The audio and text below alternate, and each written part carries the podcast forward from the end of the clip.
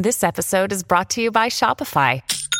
Forget the frustration of picking commerce platforms when you switch your business to Shopify, the global commerce platform that supercharges your selling wherever you sell. With Shopify, you'll harness the same intuitive features, trusted apps, and powerful analytics used by the world's leading brands. Sign up today for your $1 per month trial period at shopify.com slash tech, all lowercase. That's shopify.com slash tech. When you need mealtime inspiration, it's worth shopping Kroger, where you'll find over 30,000 mouthwatering choices that excite your inner foodie. And no matter what tasty choice you make, you'll enjoy our everyday low prices, plus extra ways to save, like digital coupons worth over $600 each week. You can also save up to $1 off per gallon at the pump with fuel points. More savings and more inspiring flavors make shopping Kroger worth it every time. Kroger, fresh for everyone. Fuel restrictions apply. Hey everyone, this is the Two Guys from Hollywood podcast, an iHeartRadio and Dan Patrick Podcast Network production. I'm Alan Nevins. And I'm Joey Santos. And this week we're talking to a great friend of mine, the one and only rebel heiress, Consuelo Vanderbilt Costin.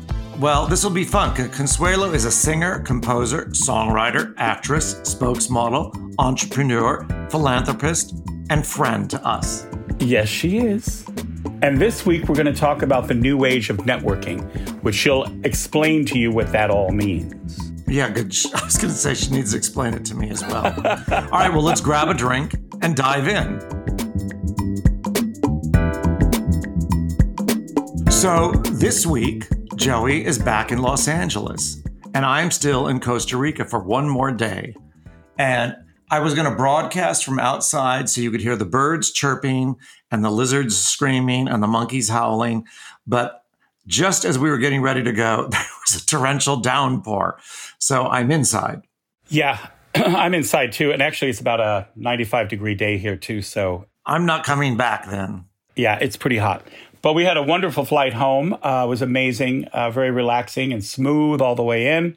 But we didn't get home till about two o'clock in the morning. So, uh, yeah, good night's sleep. Got up early this morning and I hit the ground running back in LA, back with my clients, back to work. I haven't stopped for one second today until now. And uh, it feels good. It feels good to be home. Well, I did the pool this morning. I mean, I actually, I am sad to be leaving. It was so beautiful this morning. I took a swim. I had the music on. I worked outside by the pool all day. I watched Rex and his new wife. They actually had a little argument today, interestingly enough. Just before I came in here, he was chasing her out and she ran across the lawn. And then when I got up to go over there, she ran back in the little cave with him. they seem to be having a lizard, a lizard uh, squabble. Well, yeah, I was going to say, just so our listeners know, you're talking about iguanas here, not a couple that live next door. Oh, by the way, and uh, since they, they are iguanas, or under the hedge, since they are iguanas, how do you know that it's a girlfriend that Rex has? How do you know that Rex is Rex? Well, I don't really. He's mm-hmm. larger. Really. He's almost twice as big as she is, and he's kind of gray and not as attractive. And she's sort of a bright green and about half the size. And then, interestingly enough, about an hour ago, I saw a little lizard running around. I thought, oh, did they already have little lizards already? Yeah, but that could be that little lizard could be adopted. They could be two dads, or they could be two moms. That could be an adopted. they have lizard adoption agencies, don't they? I, am going to withhold a comment I could make because I think I would have canceled if I was to make it. yeah, you might want to keep that one to yourself. as funny as it is, you can't say anything these days. No, you can't, but you can think it still. I'm Just thinking think it big time. I'm thinking it. Mm-hmm, I'll text mm-hmm, you. Mm-hmm. Yeah, text it to me. what is the cocktail of the week? It is called the Socialite, and of course, I made it for our Socialite friend. And uh, you will have the recipe here, where you always get it on our website, and we'll, we'll tell you all about it when uh, when she joins the conversation. Well, I can't wait because I'm drinking the first one now, and then I'll drink another one when she gets on with us. Yeah, I'm trying to not drink for a couple of days because I have to dry out since that's all we did every single day while we were on vacation. And those pina coladas you made, my God, I know I put on five pounds just with those alone. I stopped making them after you left, even though I have all this rum. I know. I bought you a really nice, expensive bottle of rum before I left. I put it in. I'm your bringing freezer. it back with Did you, me. you, I'm bringing it back. Oh, okay, me. good, good. There's a lot of stuff here. There's tequila here. There's vodka here. There's two bottles of rum. There's a lot of stuff, but I can't have my suitcase jangling around with a bunch of bottles on the way home. Well, what time do you fly tomorrow? In time to finish at least one bottle. Yeah, I was going to see at least one bottle.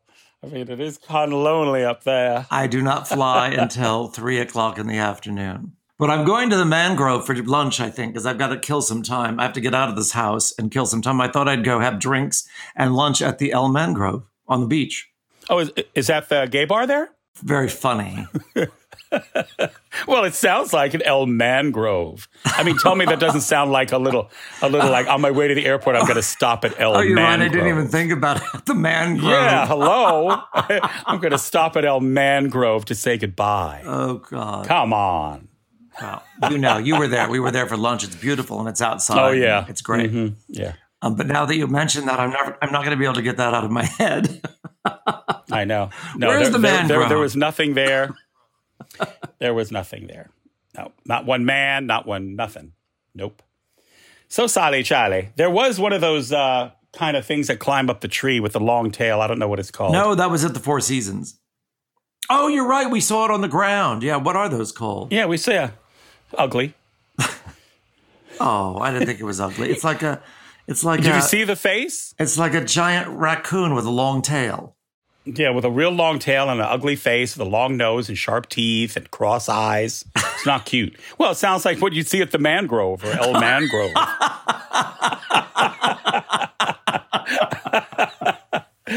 not attractivo. Um, I'll pass on El Mangrove. Thank you very much. Oh my God. So much for your lunch tomorrow. Yeah. I may have to change locations now. I think so. Maybe go back to the Four Seasons. yeah. I would if it wasn't so far. Yeah, true. Okay. Explain this um, theme to me, Joey. The new age of networking.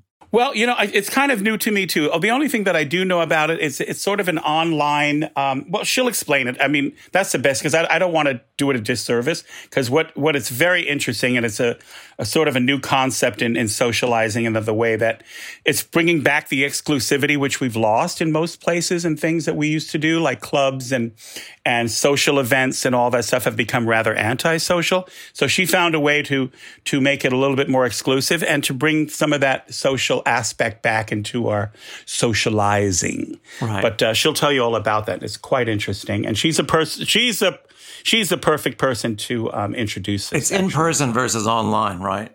Correct, but but I think the whole setup of all of these events, and it's a great way of n- number one networking, and it's a great way of socializing Right. you know, and it's a, a private, invited only sort of concept, which is also very unique and interesting. So let's let her tell us about it. and right. this way we can also have the cocktail and a few other things we can talk about with her. And we get to see her beautiful, beautiful face. All I can say is I'm never going back to in person meetings if I can help it. No, I mean, I love not having to drive to the valley and stuff for meetings.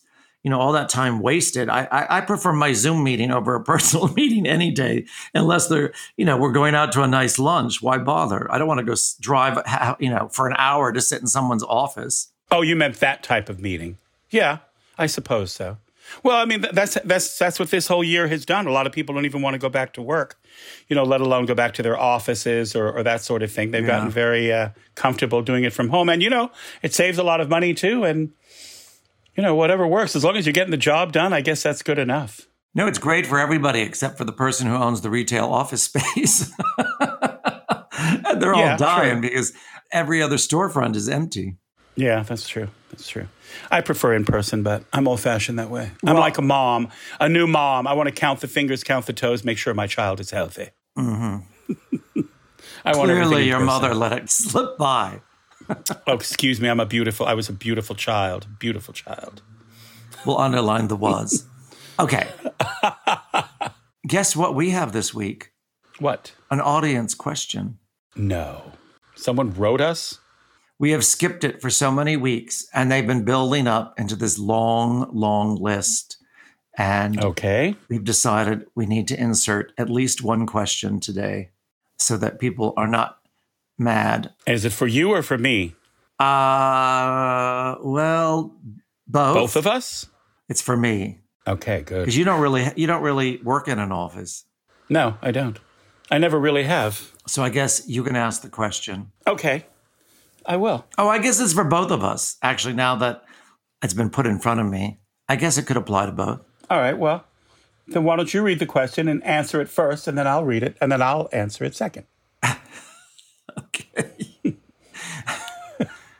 it says, How do you manage to balance work while you're not in an office? Well, that's very easy to answer since I'm in Costa Rica for a month. I haven't been in an office for over a year, and I'm working harder and more than I ever do. I don't really need an office. You know, I think it has to do with the person. And I'm very work motivated, as you know, and my work ethic is strong. So I don't have to be in an office to know that I need to get my work done. So it's easy for me to balance. I set the time aside. I go in. I do have an office. It's just it happens to be in my house. So I go in there, and you know, while we were here, as you know, I set up my office outside by the pool when it was nice, and when it wasn't, I moved inside and took over the dining room table so nobody could eat. But uh, you know, I create a little office wherever I am. That's your answer. yes, is it not a Okay. good one? no, it, it's very well. It's it's it kind of almost mirrors mine because in in fact I don't have an office. You know, my clients are are varied, but you know what I do doesn't require an office. But I think the mentality of an office is what it requires. There has to be structure. You know, if and I think as long as you can maintain that for yourself, set an alarm, uh, set, set a, a set a a break time, set set all those things. Get up, get out, get dressed, even if you're leaving just your room. So I don't know if we need a place to go to, but the job has to require the structure that an office would have. So kind of like you, we set those examples for ourselves and we meet them. So kind of if that answers the question, great. Well, as my staff knows, my office hours were very weird, anyways, because what I would do is I'd take calls and do things at home. And then when there seemed to be a place where I could take a break, I would jump in the shower and rush to the office in that hour and then continue.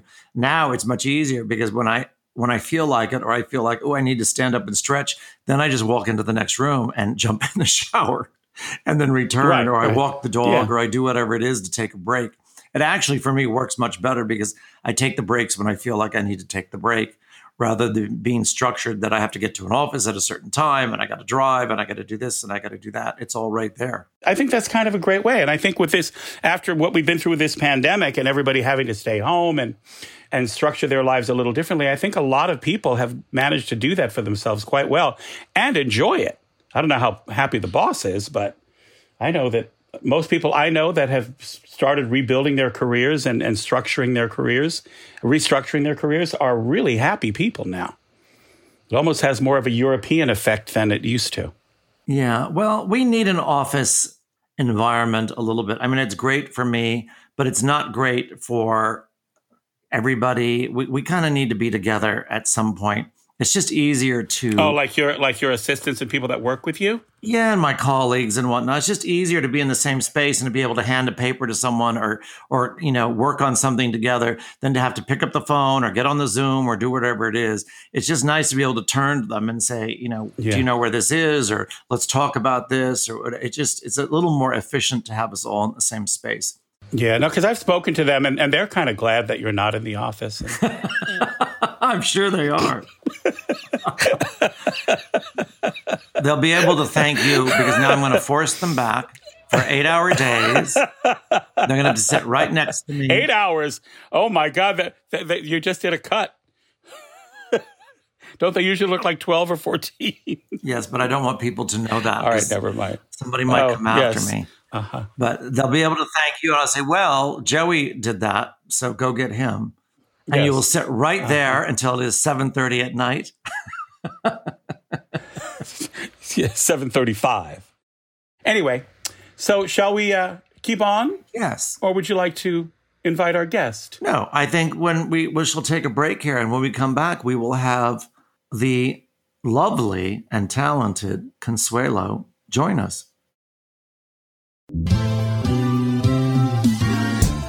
So we're back with Consuelo, but I'm going to let you introduce her because you've known her a while. I only met her recently, although I ended up taking her home. But oh. don't tell her husband that. That's fast. Alan, that was very nice of you. She's even Very. complimentary about it. That's yeah, even better. chivalry is not dead. It's been in a coma for many years, but it's not dead.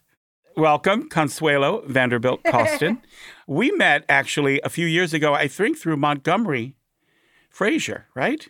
We did. Yep. Here in Los Angeles was our first encounter with each other when you were hosting the um, uh, Soho Muse event Exactly. in Beverly Hills. So it's got to be, is it two years now or three? no, it's actually only been one year. No. So it was just before? It was just before COVID. Wow. We had our event in New York, and then we flew to LA pre to the Oscars, and then literally went to London, and that's when COVID started. Wow. You see how we lose the track of all time with that? I know. But it feels like you and I have known each other for years. Yeah, it does. It does really, and we made up for it. I mean, in, in the year that even even in this whole epidemic thing, we managed to stay in touch and and develop our friendship. And then this, of course, this last trip to New York that Alan joined me, and um, we really We really bonded. That was fun. a crack. It was. Yeah, it was it was so much fun. Well, you know, as you know or don't know, we we do a specialty cocktail for our guests each week. And so I know you're off your sugar for a minute and you like a vodka soda, but it's kind of a boring drink. But I made one and I named it the Social Light, L I T E. Uh, so extra lime Aren't juice, clever? extra fresh lime juice, a lot of ice, and I use uh, San Pellegrino and then, of course, Ketel One vodka. But what I was going to suggest to you, I'm going to take a sip first. Let's see if it's any good before we start naming Cheers. things after you. I'm really jealous. Is this this is kind of one of those things where you're sipping and doing this, and I'm sitting here watching you, wanting to be drinking this drink. Right, This right, is Wait till we start eating. Wait till I, Oh my- wait till I cook something. is- oh my god! so there are these little there are these um, Suzanne DePass actually turned us on to these things. There's these little packets and they're called skinny. And they come in all different fruit flavors, like berry, lemon, lime, orange, cherry, grape, you know, whatever. And there's a powder, and they're only just these little tubes like this, and then you could drop it into your drink, stir it around, and it has no sugar in it. But it gives you a flavor and a fizz, and it makes the drink a little bit more exciting. So if this is a little bit dull, you can carry those in your purse, and when you go out for cocktails, you can just boop, drop it into your into whatever your vodka soda or whatever you're having that doesn't have any sugar, and you feel like wow, festive, and you get the sweet taste that you're going to miss from just No sugar, vodka no soda. taste, all of those things, and these help. So that'll be our cocktail from now on. Wherever in New York, we're going to order the socialite. So, all right. You've already brought this up. I'm going to bring it up further. You have a middle name, which isn't really a middle name, it's a last name. You have two last names Consuelo Vanderbilt Costin. And you know, everybody asks us, what is the Vanderbilt part? And I did a little digging myself because I'm a curious person to find out where in the Vanderbilt, the very massive Vanderbilt tree, one lies. And you're eighth generation, Seventh generation. seventh generation. Yes. Well, I guess I'm just pushing right along to your kids. Exactly. No, thank you. Perfect. yes. And it's so big, and the tree is so long that yes. hmm Yes, it's a large tree. It's a. You might tell me what forest that long big tree is in. People have been asking me for way too long, honey. I'm still trying to figure it out. Sorry, I have a very dirty sense of humor. oh, hello, have we met? Hi. Exactly. Hey. It's not an easy family tree. no. After looking at it, and of course, what's even confusing, you know, like those those prestigious families do, they rename everybody the same name. Yes. So you have a grandmother or a great grandmother that was also named Consuelo, or was she a Consuela? I can't remember. So my great grandmother was Consuelo Vanderbilt, who I was named after, and my great great aunt, who was the Duchess of Marlborough, she was the original Consuelo. Oh, so there's three, just to really confuse things. Just to really confuse. Well, because Cornelius wanted to keep everyone in the family, cousins marrying cousins.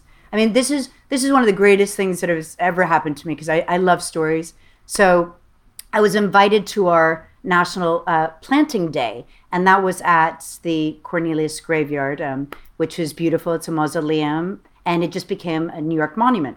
And so we're in his mausoleum, and you're looking at his wives and the children and everyone in the mausoleum. And there was probably about 75 people there at the time. And everyone leaves, and I'm there with the tour guide.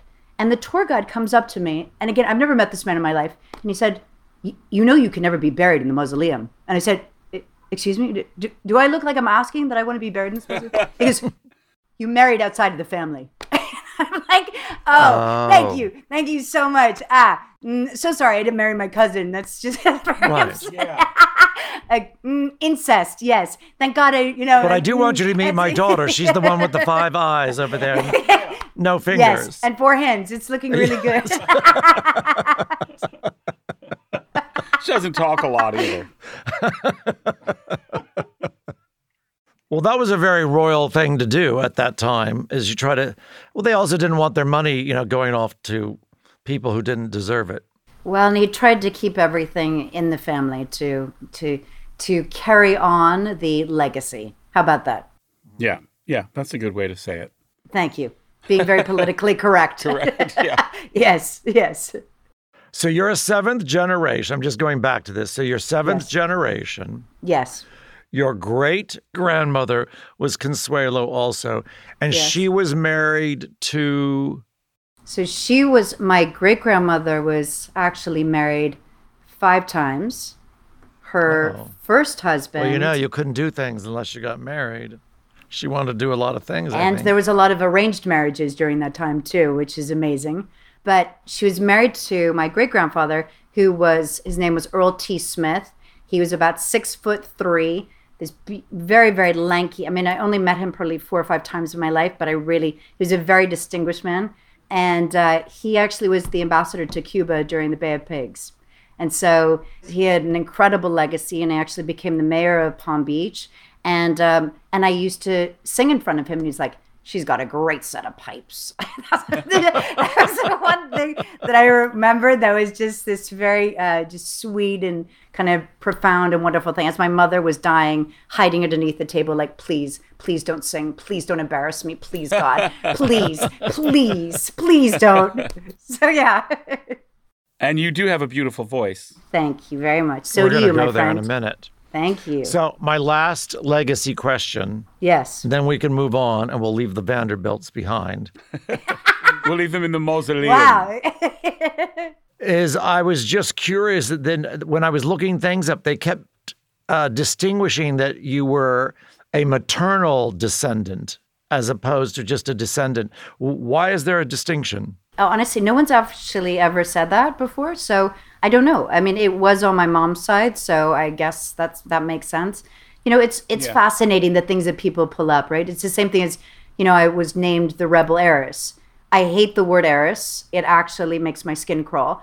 But I do love the word rebel because I've never kind of gone in the grain ever. Like I'm I've kind of paved my own way for sure, which I think is a very common trait of Vanderbilt women, actually, I have to say. Mm-hmm. And so put the two words together, and I'm okay with that. Keep the words separate, and I'm just, it's cringing. I can't. I just. Most heirs or heiresses really get annoyed if they're called that when they didn't inherit anything. Well, uh, we, we don't need to go there. Yeah, no, no one's talking about that. You can just, mm, yeah, nice try. Yeah, no, no, I'm not. I'm not landing into that pit. No, no. Okay. Thank you so much. That's sweet. So sweet of you. okay. No, no. All right, we can check that one off as a fail. There's an integrity conversation. Thank you. Okay. Thank you. you did take me home. You know. I know. But I, I didn't feel it was appropriate to ask you the questions then. Well, I mean, you know, what better time? What a better time. Why did you get that? Well, we can move on. Why did you get the nickname Rebel Heiress? Well, so no one in my family has ever been in music, right?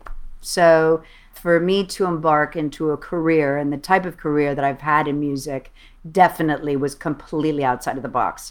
So I would say Gloria and I are probably on par as the two people that really went against what you know this is definitely not my mother's path nor my grandmother's path um, but you know I, i've always loved music and it was something inside my soul and so making that decision and you know i've been told a thousand are you sure i mean don't you just want to be doing like Debbie and i'm like no no not it's I can't do it. It's just not me. So Well, when the art when the artistic part is in your blood, it's hard to deny it. And that was Gloria had that too, and she was very talented in her in her artistic endeavors. she was very talented and you know it was very important to me as a musician to always actually be known as my own name. So we never use the vanderbilt name. If you look at any of my cds and any of my singles it's always either consuelo or consuelo costin.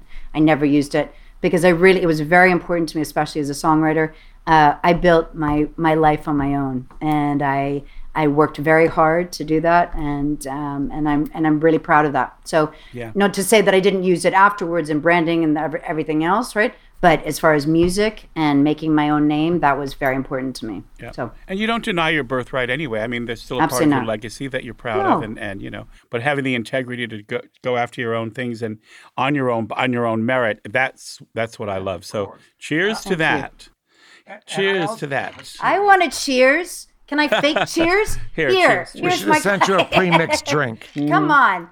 Yeah. But I also suspect that things have changed a little bit. I mean, listen, high school kids can't name who the vice president of the United States is. So I'll bet you they can't tell you at all who Cornelius Vanderbilt was. Is it Cornelius or Cor? yeah. Is it Cornelius? Yeah. Yeah. The name probably loses more with each generation because the new generations are like, who the hell's that? Right? You know, I think it depends on where we are in the world, right? Mm-hmm. Honestly, and I think Yeah, it does. in in Europe, yes, Completely it's still different. renowned. In New York, it's very renowned, right? It, and it and it depends, obviously, like you know, I, where we've been working too. So, for instance, like I've done a lot of work in LA, I've done a lot of work in New York. I've, you know, it's it's it, it, again, it's you're it's people are now familiar with the newer generations, and you're right they may not represent who is Cornelius. They may not know that that's Grand Central. Do you know what I mean? So they may not Right. know that. But I really hope that we can always maintain and keep that legacy alive because moving back to New York, I want to tell you, I have never been so proud. I just, it's like, my God, how entrepreneurial. I mean, he started with a $100 that he asked his mother, that he built a boat, and then create an entire shipping industry. And I mean, just so, it, it- I mean, for, can you imagine? In the early part of the 19th century. I mean, it's just extraordinary. No. Well, those are the builders of America. I mean, this is major American history that people should know. They should. My drink's getting low, so we'll be right back. So I was in history class once, right? And and the history teacher didn't know who I was, and and so he starts to talk about the Vanderbilts, and he's like, they are the most disgusting family. They are the worst. Fa- I mean, Cornelius was a monster and thing. And I'm sitting there for literally an hour listening to this man on a crazy rant, right? And so I took him outside and I said, and I was 16 and a half, 17 at the time. And I said, You are the most deplorable, disgusting human being. How could you do this? Do you have any idea who I am? Good for you. Eh, and he's like this. He must Yeah. have been a And Rockefeller. he's like, well, I'm just speaking my truth. Backpedal, backpedal. Ex- exactly. I love when people step in their own shit. You know to that? right? Oh, God. Let's talk about Soho Muse. Let's talk about that. How did you come up with that, and, and what's uh, what's behind it for you? So I used to come home from the studio late at night, and I wanted to see what a world would be if a painter, a writer, an actor, a designer could all come together in real time and collaborate and connect. And that was kind of the birth of Soho Muse. And then, literally, while I was on tour, and I'm sure you guys have experienced this many times too, that whether a makeup artist or a hairstylist or a lose a dancer or a management has to go to 15 different agencies, we're like, oh my God, how do you find your vetted, trusted creatives that you're looking for? And so this constant thread kept coming up, and I was like, if I don't do this now, it's never going to happen. And so I finished my last tour four years ago, and my business partner and I, who had come up and kind of created this together, I took over the company, and it's just been an absolute roller coaster ever since. And I'm just so proud of the amazing creatives we have, the job opportunities that have been created, the projects that are being built, whether it's fashion shows, music videos, uh, feature films, and we help to really either, you know, concierge brands come to us looking for talent or talent internally that's looking to work in projects, we help to facilitate that. And now we're starting to produce a lot of content. So we have a whole distribution platform too. So it's a, a real 360. I kind of look at and emulate what Disney did. And I'm like, that's the strength, that's the power that I really want Soho Muse to have. So let's talk about that some more because Joey and I had this problem. It was an immense problem for us on our last two guys from Hollywood world tour. And I love you. Oh my God! Wow, uh, the dripping. I can. So we will need help. We will need help with the next oh one. My God. But explain oh explain further what it is. So if you can imagine kind of the LinkedIn for creatives, and the only reason I say that is because LinkedIn is the only, uh, let's say, working platform social media site. So what we do, it's it's a kind of 360 model. So we provide personalized websites both for you know our artists, right? Both public and private. We provide a personalized concierge service that, as I said, brands looking for talent, talent internally booking each other, and then um, and then we have a distribution side. So we're producing a lot of content, a voice series, a save series.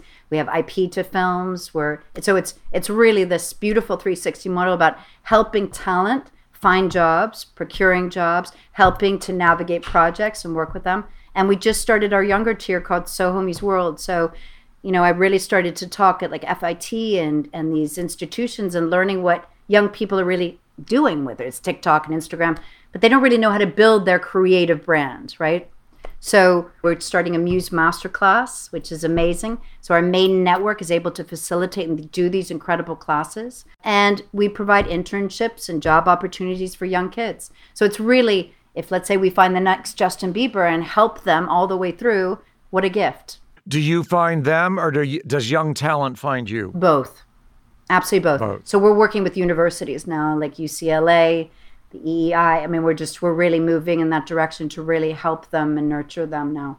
So it's it's exciting and it feels really good. Listen, I'm all for the mentor program. My whole business was because I had a mentor a mentor who cared and taught me everything and then you know left me his business basically wow so i'm you know i'm all about the mentor that's thing. extraordinary yeah, and i think it's not only for children i think as as as people we need mentors we have to find people that influence us and inspire us and you know we just we don't take the time to get to know those people anymore i, I mean i I had great parents and a great family, and I was able to learn a lot of my lessons through that. But outside of that, my chosen world brought so many people that were older, that were distinguished, that had things to say and teach. And, and I and I was a sponge. I wanted to learn it all and listen to it all. People have no interest these days. So it's great that we can start developing that for people to see that they have other things to look forward to and, and find a new direction and actually a new way of thinking. You know, that's the most important thing. And people just don't invest. They, they don't. And if you think about kids going to, it was amazing. I was on a panel uh, probably about six weeks ago. And literally, you know, you had the dean of USC and UCLA, and, and so many of the kids were asking questions like, how do I get my short film funded? Do I go to film festivals? Right? The knowledge of the kind of the, the nuts and bolts. How do I how do I actually make it? What do I do from here? And honestly, they they did it's it's not like they didn't want to know they just they didn't really have the answers to help to guide them. And it's like we need that process.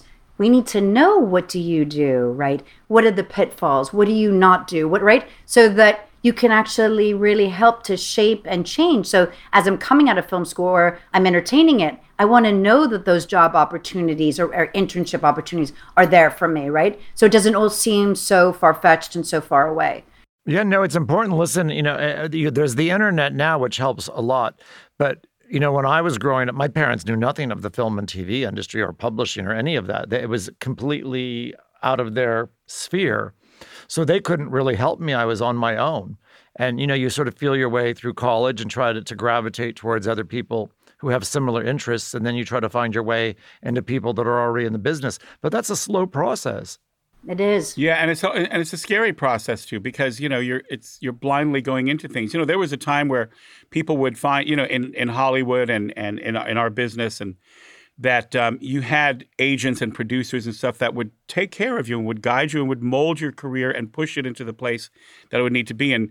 So being able to guide them through that process, I think it's I think it's wonderful, and being able to create that kudos to you. So Thank you. congrats. I wish you all the success. So um, this is an on, it's, this is an only online thing, huh? Well, The Sonia. no, actually, we're building, which is so amazing. Pre to the pandemic, just like you came to one of our So Muse events, we're Yeah. absolutely building the world both online and But offline. how you reach it and everything is, and you have to be invited to join, correct? You do, yes. And that's really important because for us, the vetting process, you know, in our main Yeah, tier, it's very it's very important. important. And, and also, like, look, right now, and, you know, Facebook did very well during its time. And it started out with the right model of going to the universities and people felt safe. Now, people don't feel safe with their data, with their content, where they're pushing things. And honestly, just like how you and I met, right? It's it's everything about building your trusted network, right?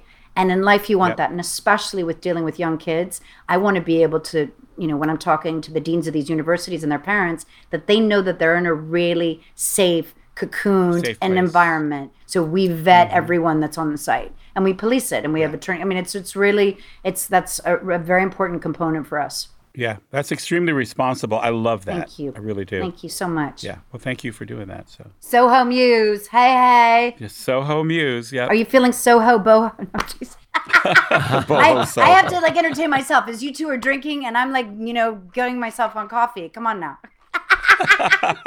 I know. I mean, we should I switch. mean, seriously.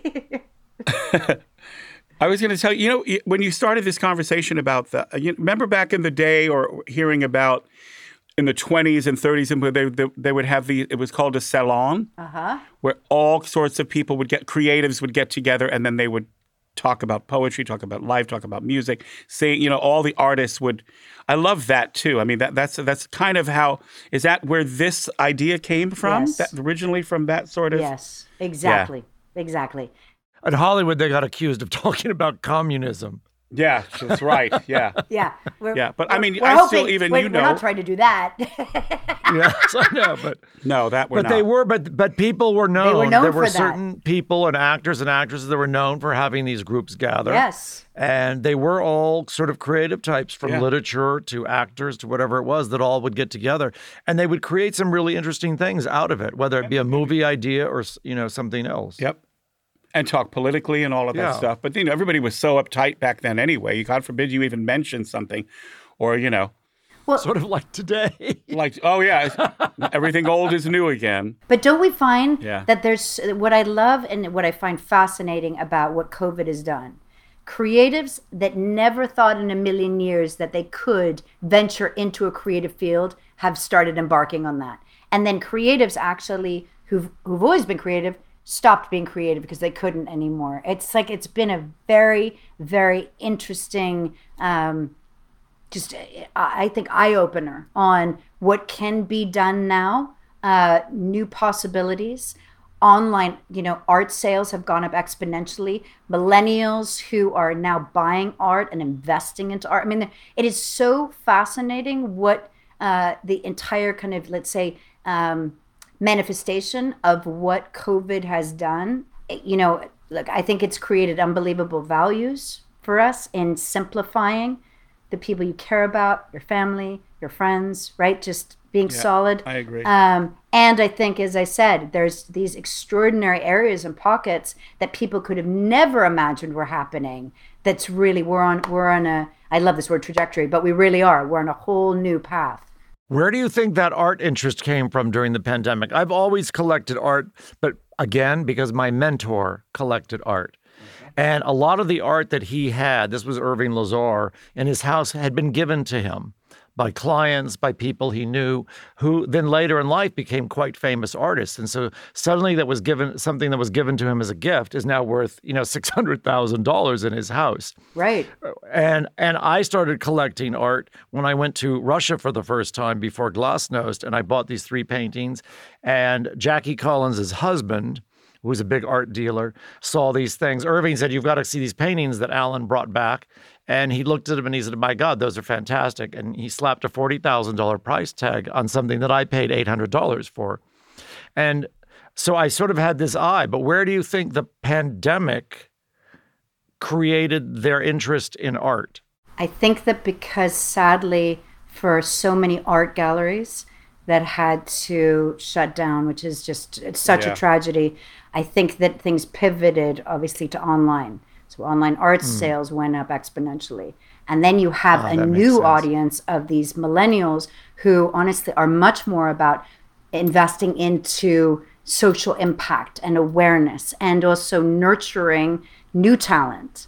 So they started actually buying into new artists and supporting them, which I think is going to be exceptional. I mean, if I was to tell you that in the next 30 years, millennials are taking over uh, and generating over $30 trillion, it's insane. Well, Yeah. that's good for Andrew because you know he's an artist and he has been busy, busy, busy. He's fantastic. creating He's and doing so murals. brilliant. Oh my God. He's amazing. He is. I'm very proud of him. He's down in Newport now, finishing up uh, three murals that he just did. Oh, will you send him my best? I just, I love him. He's such a I sweet. will. I love will. him. Yeah, he feels that I way about really you, care too, about so. him.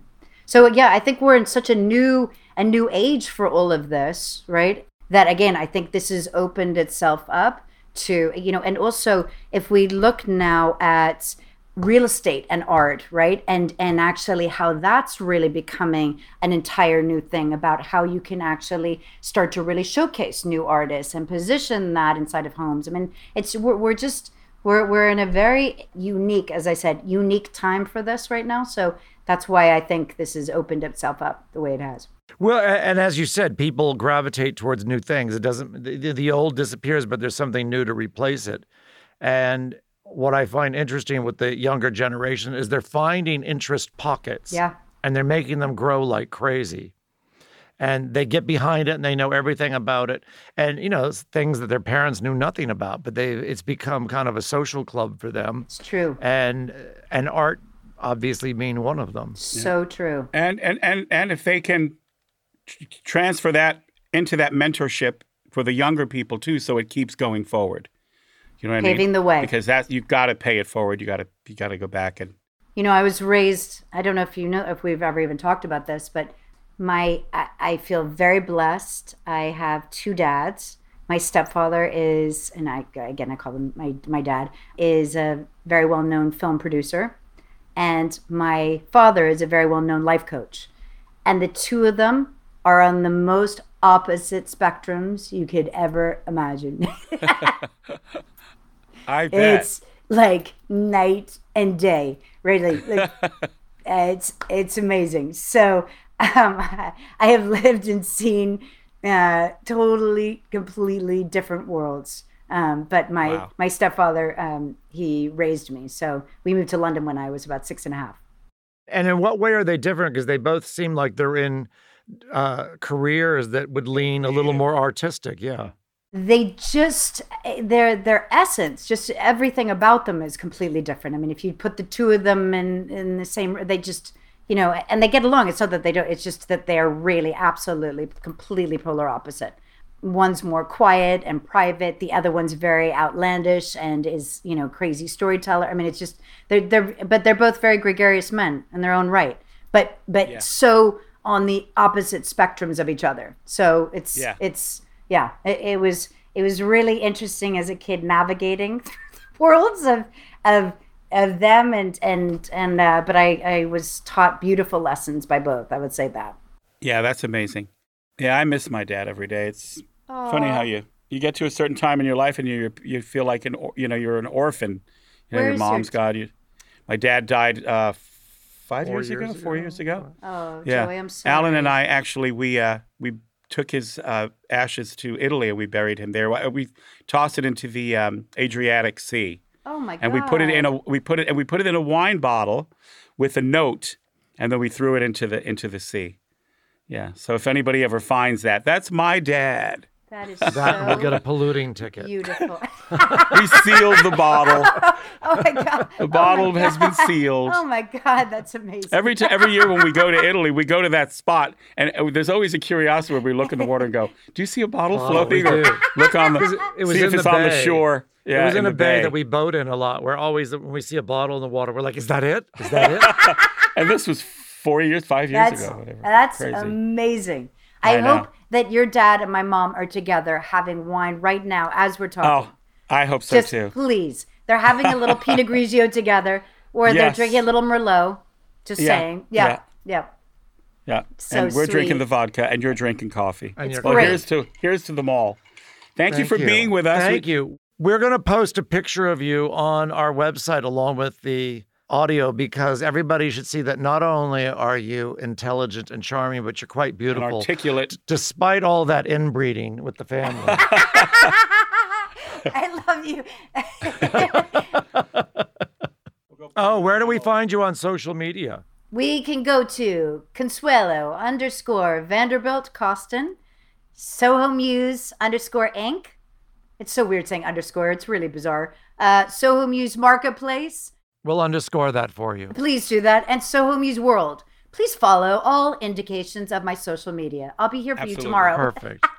Absolutely. Thank you. I love Thank you guys. Thank, Thank you. you Say so much for having gang. me. Well, as promised, Consuelo delivered. She did deliver. Yeah. Very interesting person. Well, you know what's great about Consuelo? She's old school, lovely. She's a very sweet person. She's fun to be around. She comes off with this great energy. She's a terrific person as a human being. Yeah. And she's articulate, smart, and uh, gracious, and all those things that we've sort of, oh God, we haven't seen in quite some time in our society. I can tell you that. But it's so great to see that it still exists. And wow. Yeah. Always a pleasure being around her. We appreciate you joining us. And as always, we encourage you to rate, subscribe, and share our podcast with others. The sharing is very important. Not only are you doing a nice thing for us, you may be doing a nice thing for someone that you know who may like the podcast, but it's the only way people are going to know about it is if you share it. So please share it. And don't forget to follow us on social media. As you know, we post our recipes, the photos, the links from each episode so you can go gawk at us.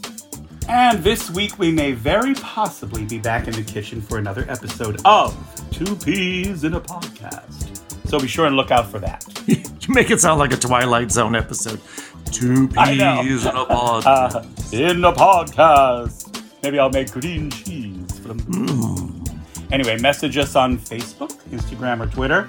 Email us with any questions, comments, love notes, your favorite recipes, anything. well, we're getting a lot of Our love notes. I am anyway. I don't know about you. And our email is contact at two guys from Hollywood.com. We'll talk at you soon.